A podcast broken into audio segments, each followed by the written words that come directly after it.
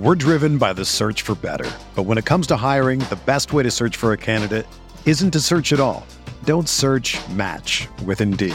Indeed is your matching and hiring platform with over 350 million global monthly visitors, according to Indeed data, and a matching engine that helps you find quality candidates fast. Ditch the busy work. Use Indeed for scheduling, screening, and messaging so you can connect with candidates faster.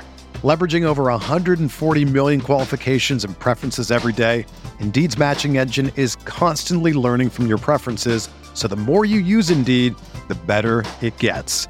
Join more than 3.5 million businesses worldwide that use Indeed to hire great talent fast. And listeners of this show will get a $75 sponsored job credit to get your jobs more visibility at Indeed.com slash BlueWire. Just go to Indeed.com slash BlueWire right now and support our show by saying that you heard about Indeed on this podcast. That's Indeed.com slash BlueWire. Terms and conditions apply. Need to hire? You need Indeed.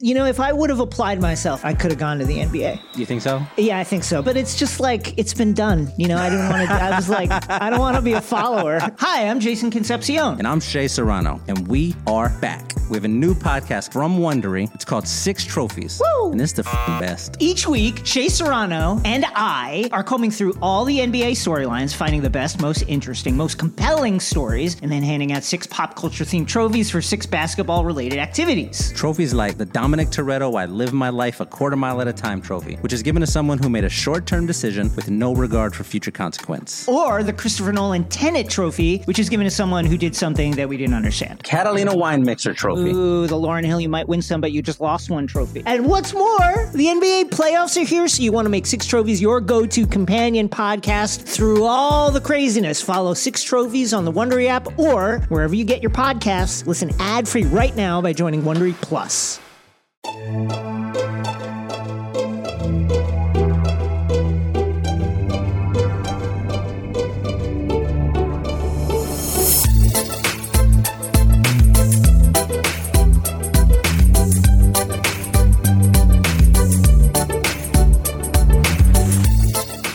there, Knicks fans.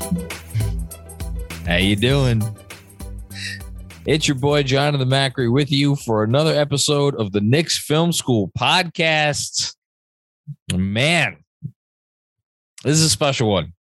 Uh, so, as you saw from your podcast feed, I'm sure maybe if you caught social media uh, on Wednesday afternoon when uh, Andrew first started spreading the word. Uh, today's guest is kind of a big deal. Um, we try to do these these uh, ceremonial episodes up if we can. Uh, 300, of course, was Mike Breen. 400 with Jeff Van Gundy. Uh, I only had one more really big box that I wanted to check, and that is today's guest, Zach Lowe. Uh, I will uh, save my thoughts on him for a minute from now. But first, just a really a quick word on 500 episodes. Well, actually, before I even say that, I should say there's there's no real Knicks news to report since we since we last recorded today. Uh, as I'm giving this intro, uh, it's Wednesday, 7:30 p.m. Uh, no signings official, so we're still waiting to see is it a Brunson sign and trade or the or the Detroit trades going to be combined so it creates a big traded player exception. So nothing to talk about there. Um, so yeah, 500. Uh, boy, that's a lot. that's, if you had told me when I first sat down and recorded the very first episode of this uh, podcast at my kitchen table in my old house, uh, I think it was about four years ago, which I never, I, I never promoted or I don't, like it's it exists somewhere. I think you can find, or maybe you can't because I think it's on our old podcast feed. In any case, it was literally just me talking into a mic for ten minutes, not knowing what I was doing, and the whole point of the first podcast was not to like make a big deal, like, hey, this is this is the Knicks Film School podcast. It was literally so I could figure out how I could upload the thing properly and get it out to like iTunes or Spotify or whatever other places, you know, people get their podcasts. Um, cause that was back in the day when I was doing all this stuff on my own. I had no idea what I was doing, but fumbled my way through. I don't, I don't know how many episodes I fumbled my way through. Um, and then, you know, uh, things started to change, obviously, for the better when Andrew Claudio came aboard, started producing. Uh, when obviously Jeremy Cohen became my regular co host.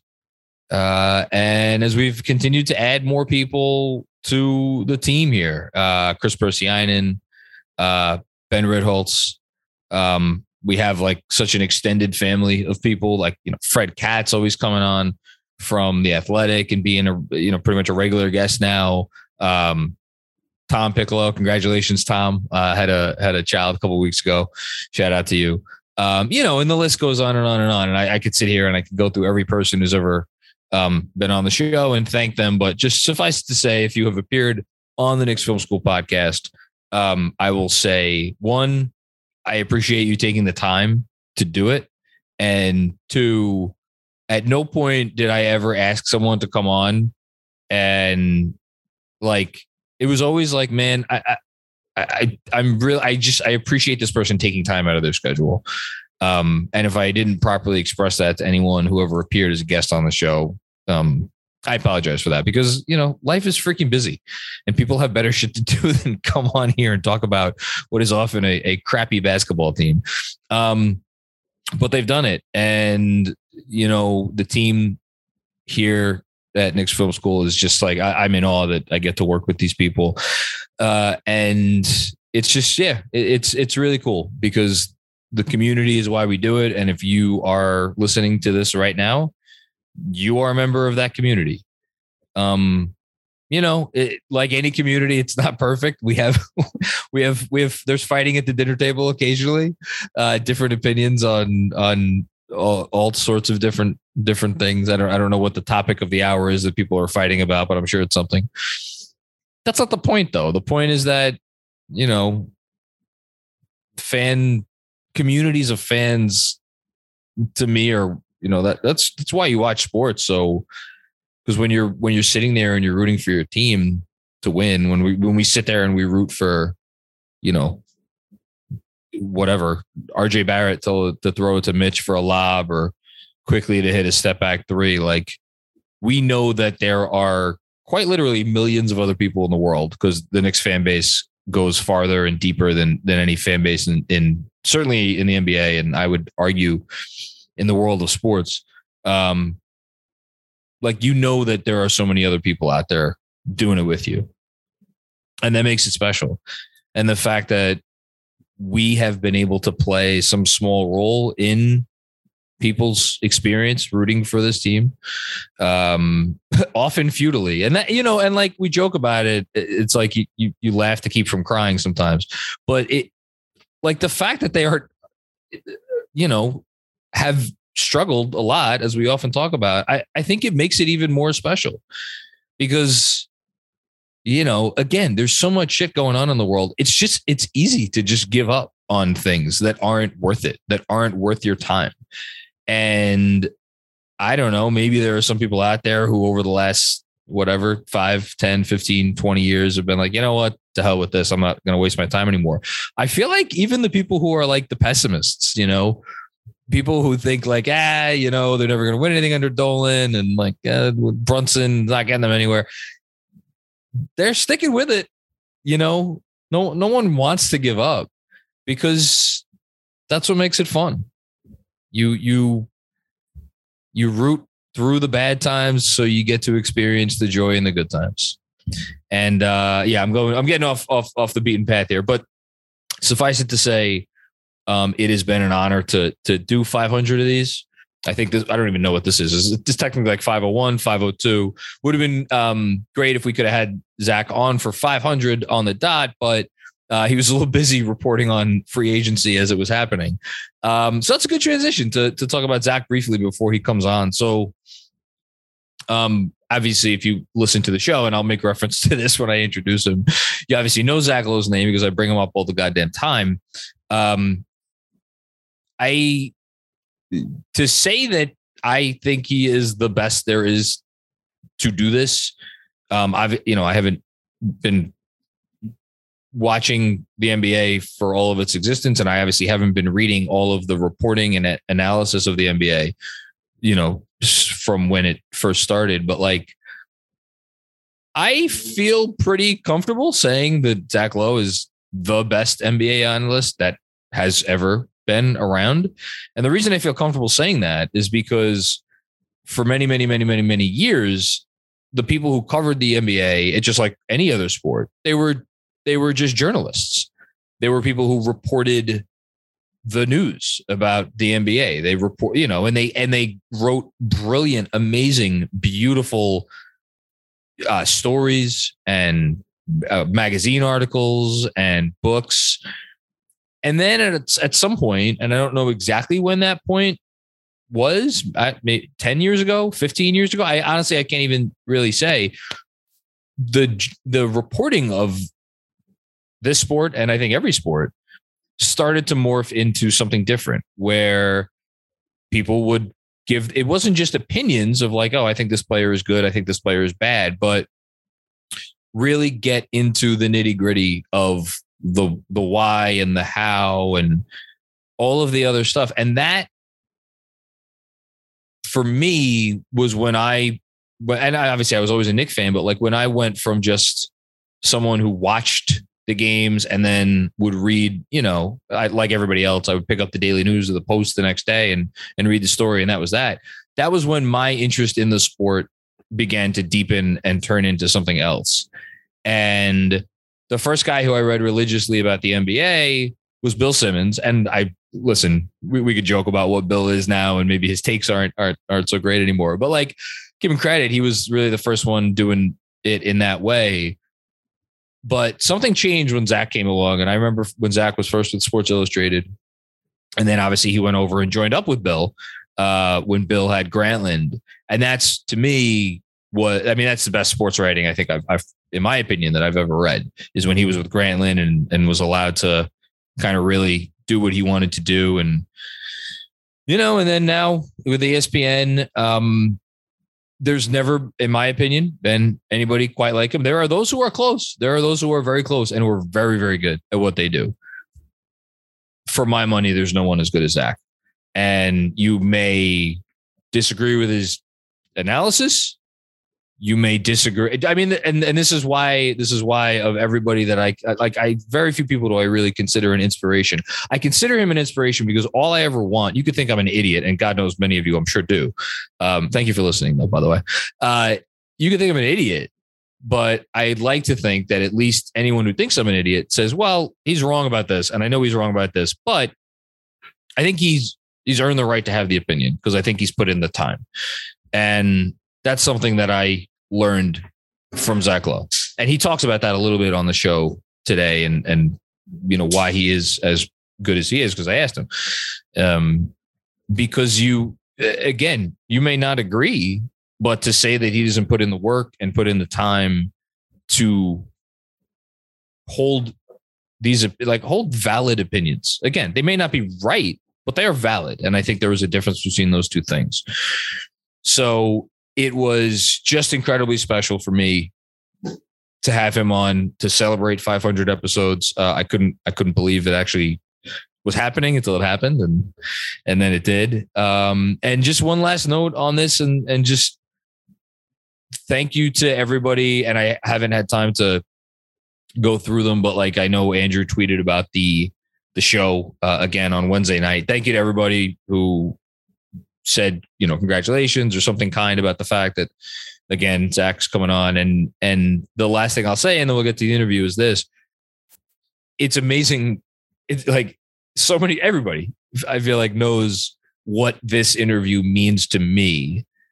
And the fact that people see, uh, from what I could glance at least on, on Twitter, the fact that that meant something to people or that means something to people that this means something to me is just like you know i i really don't have the words because like i'm not i'm not someone who has a whole lot of friends.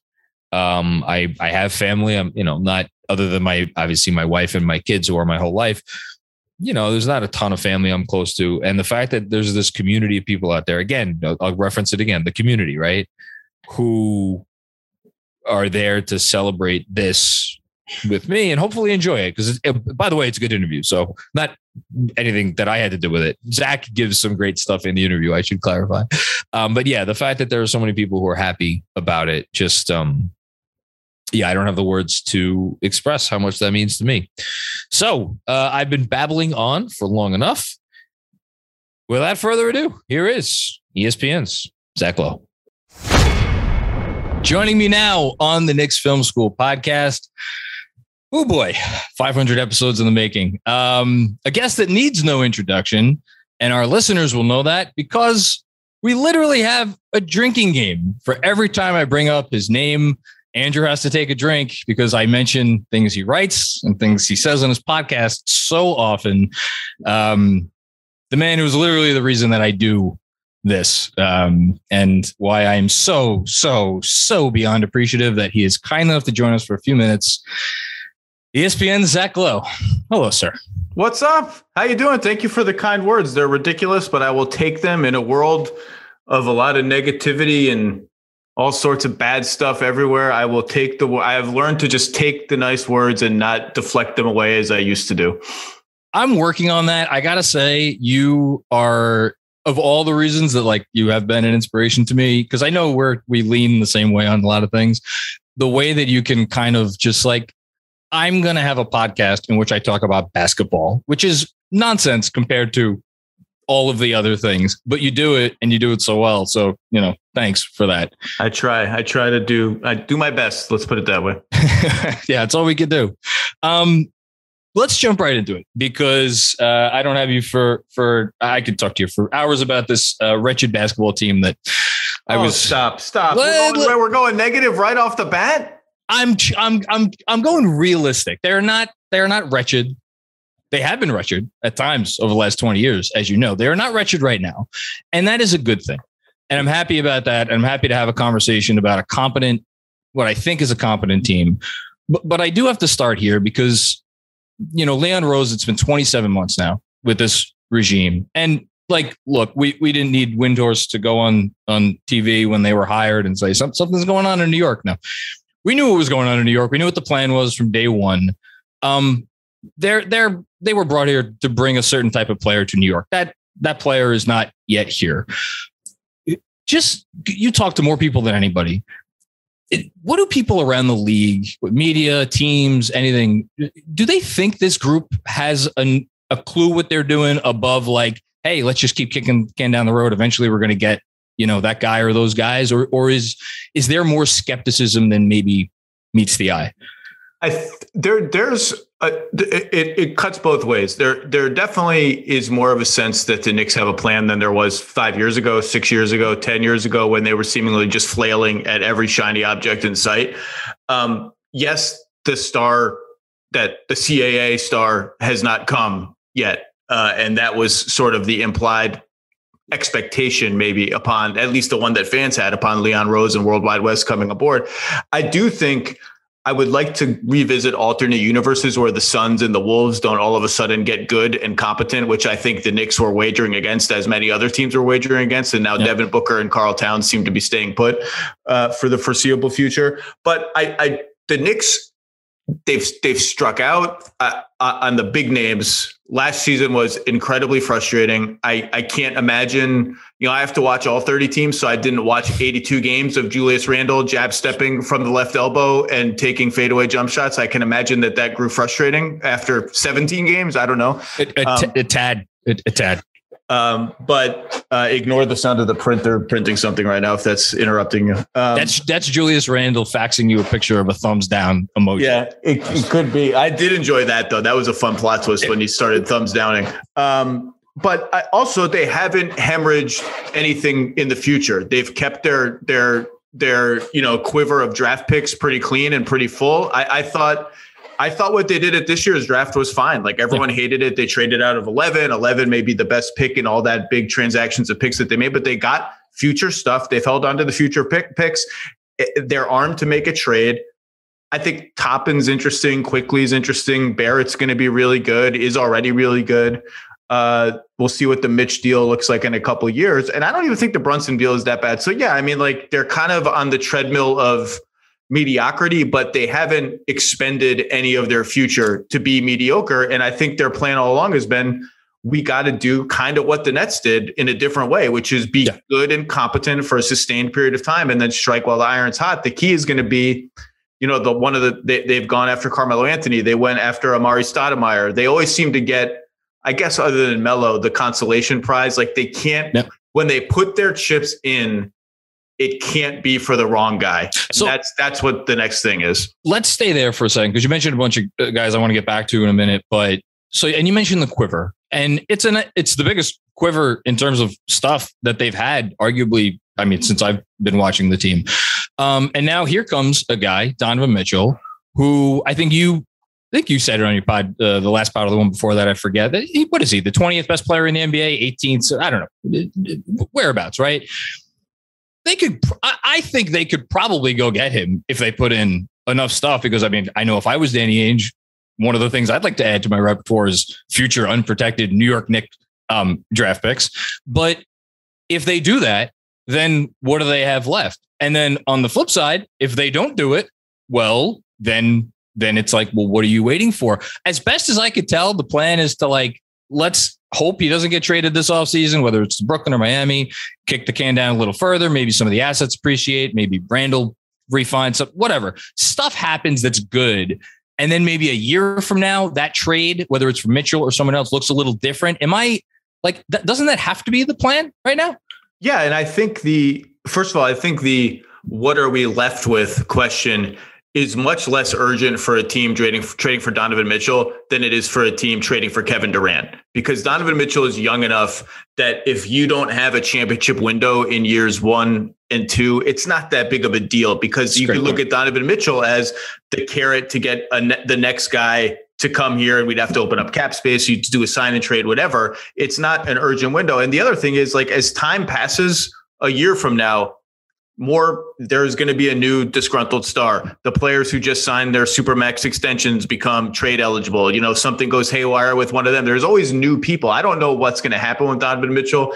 I've already said i don't really buy the we're retooling around him line that's coming out of utah and i've heard competing intel as others have, have said. I mean we'll, we'll see what happens. The next month or two is going to be telling. I mean just there's you can you can the Kevin Durant nexus of whatever uh, is i mean you could connect kevin durant in like a spider web diagram to like nine teams one of which could be utah in the end and not necessarily yeah. to trade donovan mitchell. Maybe utah ends up an eight and team maybe who knows? But like the next month will be maybe telling on that front.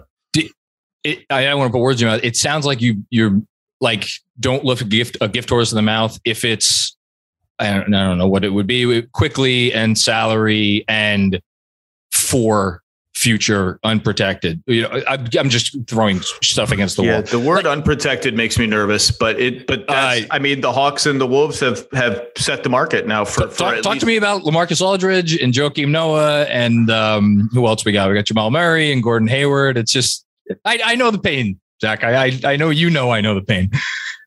I'm sorry. Yeah, it is. It is amazing to go back and look at some of those deals. Like Gordon, it's Hayward, an All NBA team. Isn't Hayward like somehow in the in the Marbury deal? Isn't that? Yes. Is, isn't that where oh. the Hayward pick is? Like it's just a crazy just yeah. zigzag of how did this end up being a Knicks pick that turned into a good player? Oh, that's right, that trade from seven years before. I mean, we could go back to Scottie Pippen, but we, don't have to. No, let's not. Let's not. No, let's that. not do that today. You got the Scottie Pippen revenge. You Hollins gave you the Scottie Pippen revenge. Okay. Okay. so yes, the the word unprotected is frightening, but like, look, uh, but that's the thing. Like, isn't it feels like Ainge can hold if if Leon Rose made the call today, it's like, come on, let's let's get this done. It feels like he could hold Leon's feet to the fire now more than ever. And if anything, the Knicks negotiating position do, would it get better if it if they waited it out? Do you think, or or you don't think it'll make a difference? I think Danny Ainge is going to wait to get whatever deal is good for Utah if he even decides to trade Donovan Mitchell. I think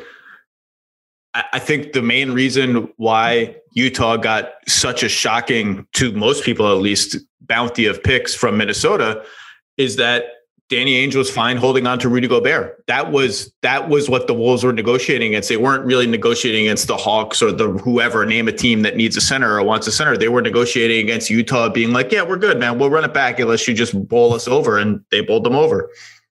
Uh, you mentioned some of the Knicks young players. Uh, let's, uh, you know, a general question first. I think it, and you kind of already answered this, I guess, when you said RJ is already really good and has a chance to be really special. Would it shock you if another young player on this roster ended up being better than RJ Barrett? Because within the fan base, there is kind of an understanding like he is the guy. Um, some people think he's really the guy. We'll get to that in a second. But you know, I, I like you find some of these other pieces. In particular, I think Obi Toppin and I'm Quentin Grimes is growing on me real fast, um, even though he fits a certain type of archetype. So yeah, would it shock you if someone ended up being better than RJ Barrett? Um, better in the sort of like traditional really good NBA player sense. Yes. Like in terms of can he get me 20? What does he look like on the ball? Can he get me five assists? All of that. Like RJ Barrett's going to be the best of all these guys at that. And in his last two months of last season, I think were real. And it's he's in a really interesting spot with the Knicks because I thought last year for a lot of the year, he was kind of trapped between this like Julius Randle offense and yep. then oh wait, we got Kemba Walker and Evan Fournier, and we still have Derrick Rose, and they run the offense. And RJ Barrett is at, at times I, a good shooter, at times a shaky shooter, a guy who I think needs the ball a lot and didn't get it that much for like extended periods of time. And to his credit, made himself a pretty good three point shooter, especially from the corners. I mean, you guys probably know the numbers off the top of your head better than I do. The year before, um, he was like, I think he hit more from I forget which corner it is than anybody like in the league. Yeah, he was good from there. And I think he's got all the tools to be a solid defensive player. I think he's a good passer.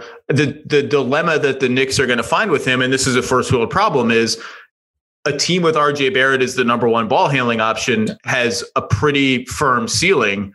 So, what does RJ Barrett look like on a team with a higher ceiling? And does he have the tools to excel at that role? And actually, I actually think he probably will. Um, it's just a matter of sort of reconstructing the team and his game to fit that role. I'm like, I think putting like off the dribble three point shooting aside, which like is that it's like the number one one. Yes, we want it skill for like any any on ball player in league. I, for me, the playmaking is the thing for him. Like if just if he's like 24 or 25 and he's putting up like six assists a night, that's my number one. Like realistic, can we get there? Is that fair to say? Yeah, totally. I think he's a good passer. I think he reads the floor pretty well um, as a pick and roll ball handler, I'm I'm interested in sort of the secondary ball handling yes. kind of playmaking coming more from him. But the team has sort of been again confused with what its identity is on offense, and too much Randle all the time has sort of stagnated that part of his game. But yeah, I think that that was always my goal for like when Tatum blew up two plus seasons ago. Yep the passing was always the question. And I said, I don't, I remember writing, like, I don't ever see Tatum becoming like an eight or nine assists a game kind of guy. Now he may prove me wrong. He's that good. Yeah. But if he gets to like the Dwyane Wade six, yep. six and a half with his scoring and his defense, that's all you need. He's a number one option. He's an MVP candidate. That's it and, and with RJ, like I, I, you know what? Let the let the finishing around the rim, even if it stays around 57, 50, it's not here yet, but I'm assuming he get it up to like 57, 58%. If he is going to get to the line like he did from New Year's Eve onwards last season, when I think he was like 12th in the NBA and free throw attempts a game from that point forward, like I'll I'll I'll live with that. Um, you've now mentioned his name twice. Uh, do you do you still maintain ownership of the Julius Randle of Julius Randle? was it a condominium? Was it a was it something on a hill? Was it a beachfront? Was it like a cabana? It was. It was a uh, no. It was a mansion at the top of Julius Randle Hill, and we we rented it out. Uh, we put it we we put it on the rental market in the middle of last season. We just had to get out there, relocate, get a change of scenery for the year. But I, I can't sell it now, so I still That's I still have it. I, I still think he's look the jump shooting from the all nba season was crazy and it's not it's not surprising that he wasn't able to duplicate that last year just went out of whack and i don't know what it was if it was expectations if it was clash with the coaches the fans thing was really weird like just settle down and become a good like 18 6 and 6 18 8 and 6 kind of player who tries hard on defense all the time like that player is a really good player like there's definitely could he could he thrive in five out basketball in a way he can't with Mitch Robinson near the rim because he can't be a roller. Like all that's fair, but he's still a good player. I thought last year just I I, I would love to talk to him about like what the hell happened. It was just a weird season. It's it's only a topic we've raised about you know 12 dozen times uh, over the course of the last year as we watched this human being disintegrate before our eyes like you mentioned on your pod i think the term you used was he's he's eminently gettable i was thinking to myself like the flu is eminently gettable. Like if a kid run around a park without their shoes on, like Coxsackie, that's eminently gettable. These are not things that you want. Does any NBA team look at Julius Randle right now and be like, you know what? We bet if we get him in here and off the pressure in New York, we think that we could help. Maybe not what it was two years ago, but something closer to that than what we saw last season. Or do you like? How do teams view him? If you had to say, I think they want to. There's certainly some curiosity. Um, I think the length of the extension is has put the rest of the league that curiosity and sort of wait and see. Like mm-hmm. I'm not. No one's really eager to do anything now. I, I I think you could another team could get Julius Randle for probably not very much in terms of assets. I, I think for that to change, they the first few months of this season have to go well on a number of fronts but I do think there is curiosity about him. Like he's he's an interesting, good player. I, I almost wonder is his destiny in the NBA as like honestly kind of what he was in, in New Orleans, where it's like he's kind of a six man, like quasi starter, playing a lot of center. Like what you know, but is he making too much money for that role? That's I don't know. That's that's kind of where I've resigned myself to. I think that may just be a, a way to get past what we witnessed last I season. I mean, the money is not he's a 50th highest paid player in the league. It's yeah, it's know. not crippling as no. as the cap will continue to go up. It's 25, 27, 29 player option in the last year. That is too much for a sixth man. Yeah. And what and what you're really asking is like this is why everyone was fascinated with the idea of Randle and Porzingis or Randle and Miles Turner yes. or Randle yes. and a stretch five. Like that yeah. was the dream. Yeah. Open the floor for him, but those guys are just are just hard to find. Yeah.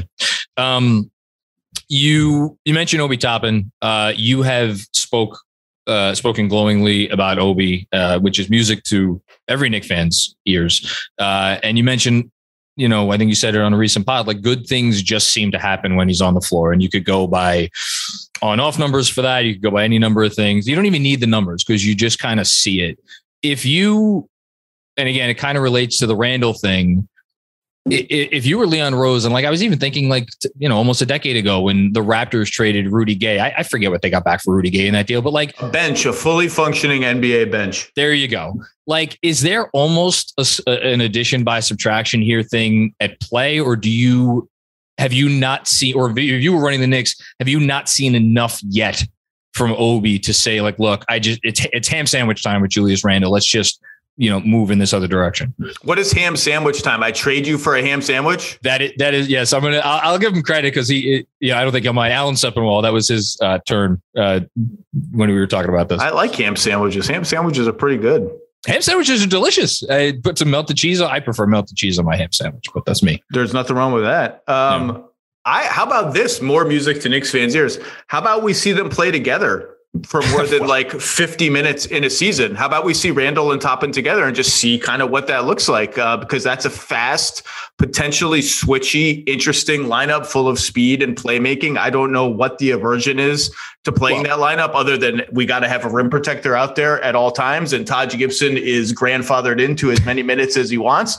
And Taj is fine. Like he plays pretty well when he tends to play. But how about that? How about we give that lineup a little shot? Well, you you've just excommunicated yourself from the Church of Thibs. I don't know if that was a valuable place where you like to worship on your on your off days, but I think that's where we're at. Let's give it a shot. I mean, just give it a give it a chance. But yeah, I mean, I, it, so what you're really asking is is is Randle the addition by subtraction thing is is Randle just blocking this guy from playing and thus blocking a different construction of the team that is more yeah, interesting. For sure. I'm not ready to go there quite yet. Okay. Um, but I think he needs to play more. And if that means he needs to play more with Randle, then so be it. But good things seem to happen when he's on the floor. He's fast, he's energetic, he's a decent playmaker in space. He can jump out of the gym. He tries really hard. The shot obviously needs some work, but he's confident taking it for the most part.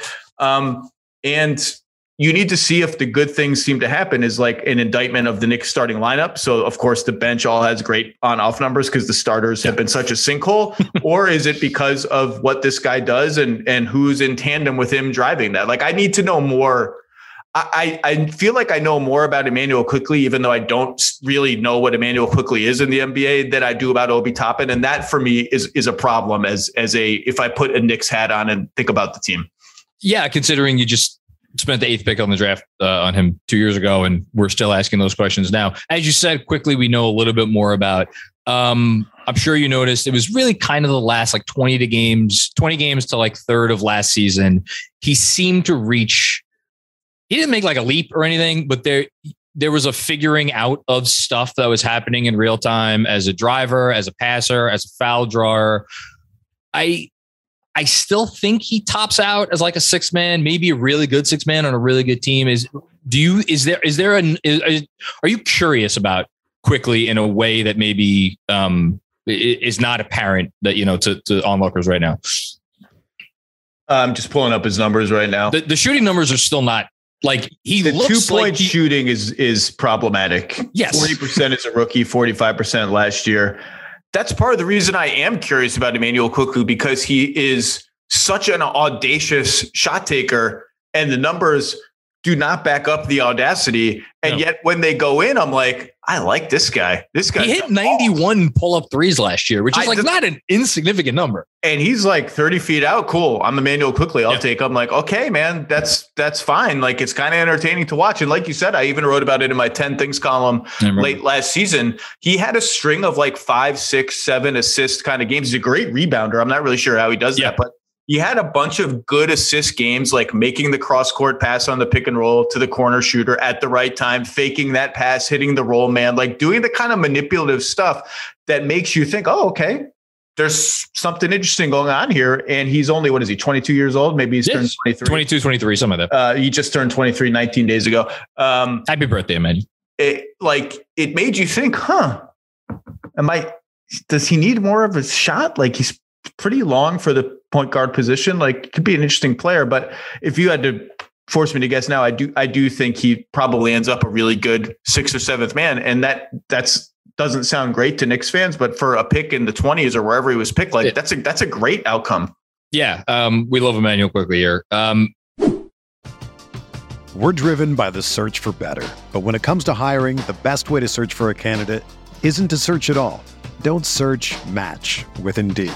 Indeed is your matching and hiring platform with over 350 million global monthly visitors, according to Indeed data, and a matching engine that helps you find quality candidates fast. Ditch the busy work. Use Indeed for scheduling, screening, and messaging so you can connect with candidates faster. Leveraging over 140 million qualifications and preferences every day, Indeed's matching engine is constantly learning from your preferences, so the more you use Indeed, the better it gets. Join more than 3.5 million businesses worldwide that use Indeed to hire great talent fast. And listeners of this show will get a $75 sponsored job credit to get your jobs more visibility at Indeed.com slash Blue Wire. Just go to Indeed.com slash Blue Wire right now and support our show by saying that you heard about Indeed on this podcast. That's Indeed.com slash Blue Wire. Terms and conditions apply. Need to hire? You need Indeed. When you need mealtime inspiration, it's worth shopping Kroger, where you'll find over 30,000 mouthwatering choices that excite your inner foodie. And no matter what tasty choice you make, you'll enjoy our everyday low prices, plus extra ways to save, like digital coupons worth over $600 each week. You can also save up to $1 off per gallon at the pump with fuel points. More savings and more inspiring flavors make shopping Kroger worth it every time. Kroger, fresh for everyone. Fuel restrictions apply. Another day is here, and you're ready for it. What to wear? Check. Breakfast, lunch, and dinner? Check. Planning for what's next and how to save for it? That's where Bank of America can help. For your financial to-dos, Bank of America has experts ready to help get you closer to your goals. Get started at one of our local financial centers or 24-7 in our mobile banking app. Find a location near you at bankofamerica.com slash talk to us. What would you like the power to do? Mobile banking requires downloading the app and is only available for select devices. Message and data rates may apply. Bank of America and a member FDIC. so we've just talked about Obi, we talked about RJ, we talked about Quickley. Um, we don't have to talk about Grimes. I mean, I think Grimes. We'll see what he is. But yeah, we'll see. We'll yeah. see. The, the, the the glimpses last year were encouraging. Yeah. I thought. I, I'm I'm a fan of his. Um, Cam, I he, Cam's the mystery box. We, we, don't have to talk about the mystery box right now. It's not going great. It, it's not ideal. Uh, I, I, do you think he plays on a different team opening night? I, I do, for what it's worth. God, we're getting late in the transaction period. Well, I guess not because Durant is holding holding the rest of it up. I, I, there was so much noise about him at the draft and nothing happened yeah. that I'm, I'm tempted to say maybe he does open the season for the Knicks. But okay, I don't, um, I don't know. So they have all this young stuff, which is great, and they go out and get Jalen Brunson. I'm a huge fan of Jalen Brunson just because I don't need to tell you why I'm a huge fan of Jalen Brunson. It's it's obvious. Um, but that is a, a, a player you ostensibly signed when you were trying to win games. And I feel like a lot of the criticism the Knicks have gotten from not from you, from others, eh, you know, who have analyzed their offseason is like, this is the direction they should be, meaning all the kids. This is where they should be going. Just whatever, go lose 50 games. And then they go out and sign Brunson to go and kind of thread this weird needle. Do you appreciate that criticism? Where, where do you come down on Jalen? Where do you come down on like kind of this, what they are attempting to do this year? there's definitely a risk that they have capped themselves out between Randle and Brunson. That's 50 something million a year now going forward. And traded some future assets, not so many that I'm like really losing sleep over it, mostly second round picks to be a mediocre team with no clear pivot out of mediocrity. Like, I don't think this team if you just kept this same roster together for yeah. three years, I don't think this is like becoming a 55 win team. Um, but uh, on the other hand, like Joe Brunson's a good player. I like being in the business of getting good players. And it's I, the criticism kind of strikes me as unfair because the everyone's been begging the Knicks to get a yes. functional starting point guard for five years. Oh, they missed out on Brogdon. They missed out on Fred VanVleet. They missed out on XYZ. Oh, Kemba didn't work out. And then they go get a young functional point guard for 25 a year, which is is not as as bad as people thought it was going to be. Quite, uh, uh, you know, people were thinking, is it going to be the max? Oh my god! And and people ripped them for it. And yeah, Jalen Brunson might be like the 17th, 18th, 19th best starting point guard in the NBA. Okay, like I don't, they're not going to tank. I, I don't know, like pick a direction. Okay. I mean, sometimes picking a direction is about the timing of it. Like the Spurs yes. just nailed it. The Jazz just nailed it the time just isn't right for the Knicks. They think they have other paths open to them. Let's see if they can actually execute those paths. Two more, and then I'm going to get you out of here because I know you're uh, have a heart out. If you were a Knick fan, what is the number one realistic or semi-realistic? Have some fun with it. Thing you are rooting for this year, whether it's something to happen to another team, uh, you know, some another player gets agita with his organization, something that happens on the court with one of the young guys, any, anything. Hmm. I mean, I already feel like I, I don't have to hope so much for the Jazz situation to go haywire. So I'm not I'm gonna list that on the back burner because that's rickety already, and I don't need to maybe push it over the edge. I'll say um, I'll say I get I end the year with more clarity about what Barrett and Toppin are going to be offensively. That the that the offense evolves in a way that crystallizes a little bit what uh, of what those guys will look like on a good functional NBA team in extended minutes. And I don't know how that works or what the rotation ends up being, but I want to get out of this year thinking, okay, RJ Barrett is this and Obi Toppin is this, and they're good at these things offensively. And that's how they fit into the puzzle piece of a really good team. And maybe that's Toppin becoming a stretch four, like a proper stretch four for parts of games. Maybe that's Randle uh, developing some sort of post up game. Maybe uh, who knows what it is, but that just more, uh, not Randle, uh, Barrett. Yeah. Yeah. Um, something, some clarity about what those guys are. Cause I can't, I can't end this season. I can't end this season being like, yeah, I don't, I, I still, those guys, I've still got a lot to learn about Obi Toppin and RJ Barrett. Like it's too late. I got to do more learning my you mentioned like a nexus of, of Kevin Durant. My nexus of RJ Barrett has like Jimmy Butler in like one top corner and like Jaylen Brown in the other top corner. And there are reasons he's never going to be as good at the things that those guys are the best at. But if there's like a world he could be like 80, 90th percentile at certain things and both, is that fair to you? Yeah, he's a he's a really interesting package of skills and he can do a lot of things. I think that's why yeah. that's he's good at a lot of things what is he going to be great at and what what are the Knicks best served at him getting at him getting great at is are the are the questions. Um, I, I just have to ask this.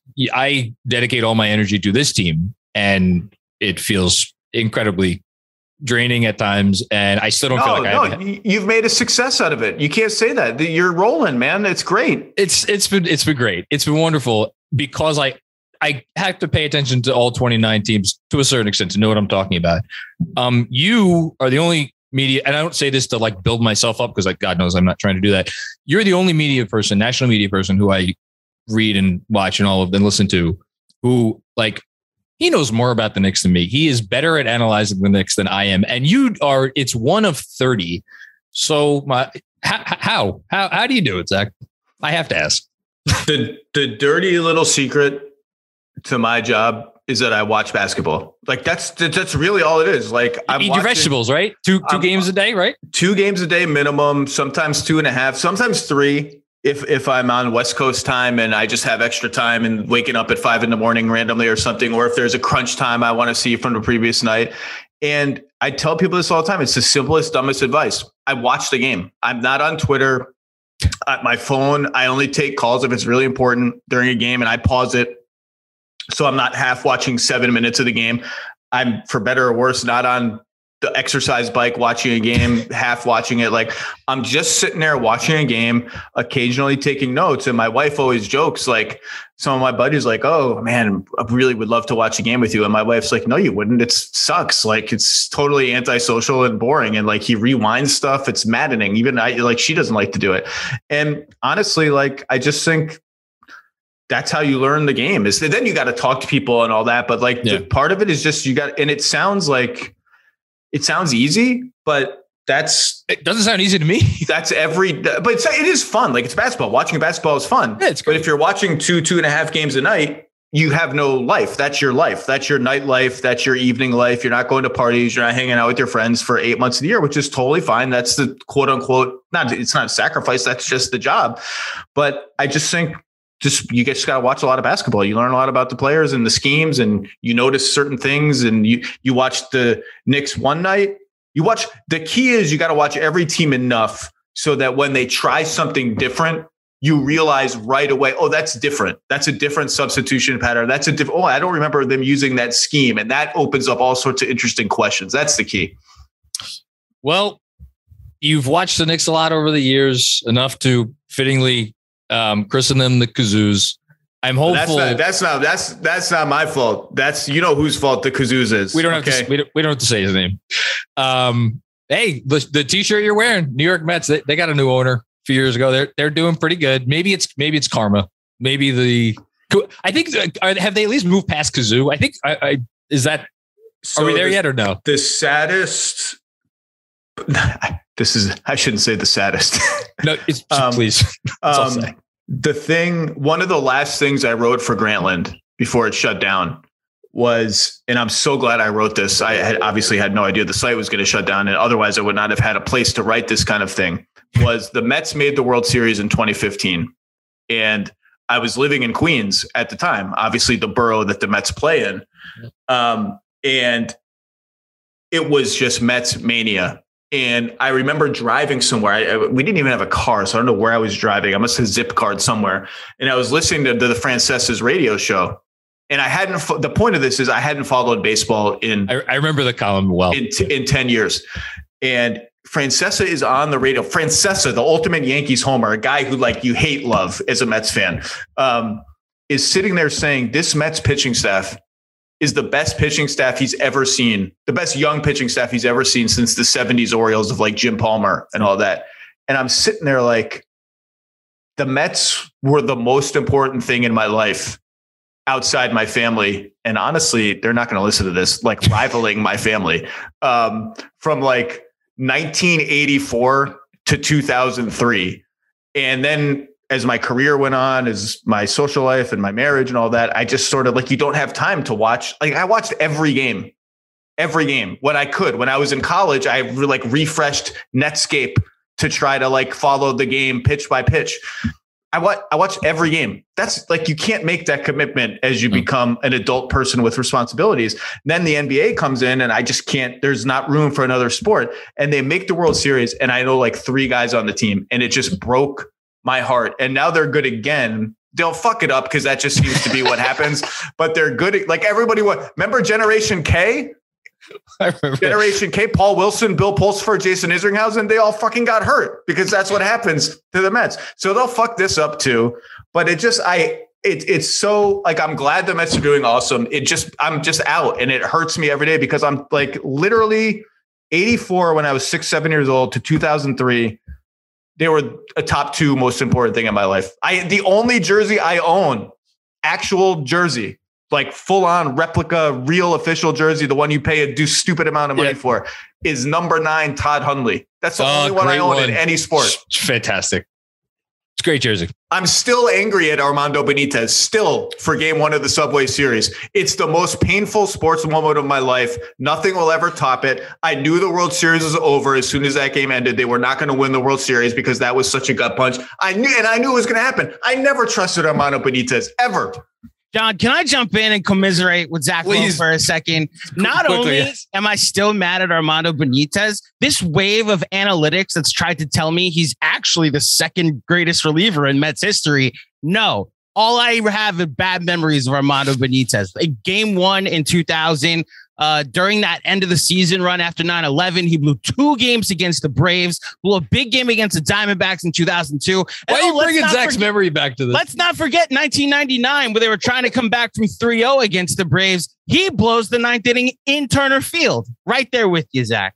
I remember talking myself into like, oh man, they traded for Billy Taylor from the A's, like the yeah. side armor, like that's going to really show up the bullpen. He stunk as soon as he got to the Mets. Benitez, I people don't believe me when I say this. There were there were chips in my parents' living room wall from me throwing the remote mm-hmm. over rage at Armando Benitez and John Franco blowing saves and yep. blowing leads. I just can't trust those guys. Can't, but you can't trust anybody. They all get all the relievers choke in the playoffs except Rivera, which is so infuriating on about 50 different levels. It's the other team that gets it's literally the other team that we grew up around fans of that got to watch the greatest closer of all time. We don't have time for me to tell you guys the story of game one of the 2000 World Series. I just can't, I can't, I can't do it. I, I just, we got a gist of it with the yeah. paint chips in the wall being gone. But now they're good, right? They're good. The owner tweets a lot. I know who the owner is. He's obviously Steven Cohen, huge finance guy. He tweets a lot. They have a lot of pitchers. They're probably all get hurt. One of them was just coming back from injury. It's the, but they're they're the Mets, man. My dad taught me at a very young age, son, could pick any baseball team you want. He didn't want me to be a Red Sox fan. He's a Red Sox fan. He thought it would just be a lifetime of pain. So mm-hmm. you can mm-hmm. pick any team you want. I might advise you a National League team. The Mets are your local team. Your mother's from Pittsburgh. The Pirates are pretty good. The first baseball game I ever went to was at Three Rivers Stadium. Yeah. You just can't pick the Yankees. That's the only thing. It's the only that's the only rule of the house. That's why we love you, Zach. That is one of many reasons. Uh, Zach, you can't thank you enough for everything. Uh, I, I mean this from the bottom of my heart. You you I owe you everything. Oh, Nick, stop, stop, stop, No, no, no. no. Ten seconds or less. The reason I started writing about basketball is because of you. So, for what it's worth, thank you uh, for for that, and uh, thank you for continuing to cover the sport because it's more fun uh, when you do it. That's mind blowing to hear. Congratulations on 500 episodes. I know the grind. I know the grind from going from outsider to insider and how much work it takes. And for every person that tries it and succeeds, there are nine who try it and give up because it's really, really hard and they have to make money and they have to find a way to support their families. So hats off to you. And um, look, I live in Connecticut now. I was a New Yorker for 20 years. I didn't grow up liking the Knicks. In fact, I grew up not liking the Knicks. Um, but God, would I love a world in which New York City had two playoff teams? Just let me go to home playoff games for as long as possible. That's all I want. I don't the colors, the jerseys, those don't mean anything to me anymore. Just give me home playoff games. I, I will uh, buy you an uh, extravagantly priced beverage uh, at MSG if and when that uh, day comes and I can see you there. Sounds good. Let's go Mets. Ladies and gentlemen, Zach Lowe. All right. I hope you enjoyed that. Can you tell that I enjoyed it? Just a little bit. I was trying to hold it together the whole time. I hope I succeeded. Um, that's it for this episode. Uh, thank you again for checking it out. If you haven't already done so, subscribe to the show, subscribe to the YouTube feed um, so you can see J- Zach's uh, beautiful face on there. We're we're inching ever closer. I'm going to keep pushing this until we get there. Inching ever closer to uh, 10,000 subscribers on YouTube. So uh, please do that. If you dig the show, leave a five star rating, leave a little review. Those things mean a lot to us. And I think that's it. Um, we got some summer league post games coming up. Um, I think we have another pod later this week, maybe or maybe not. I don't know, Andrew. if, if we don't, feel free to edit that out or leave it in. Whatever. We, we got more, a lot more good stuff coming your way. Uh, until then, take care and enjoy the rest of your week.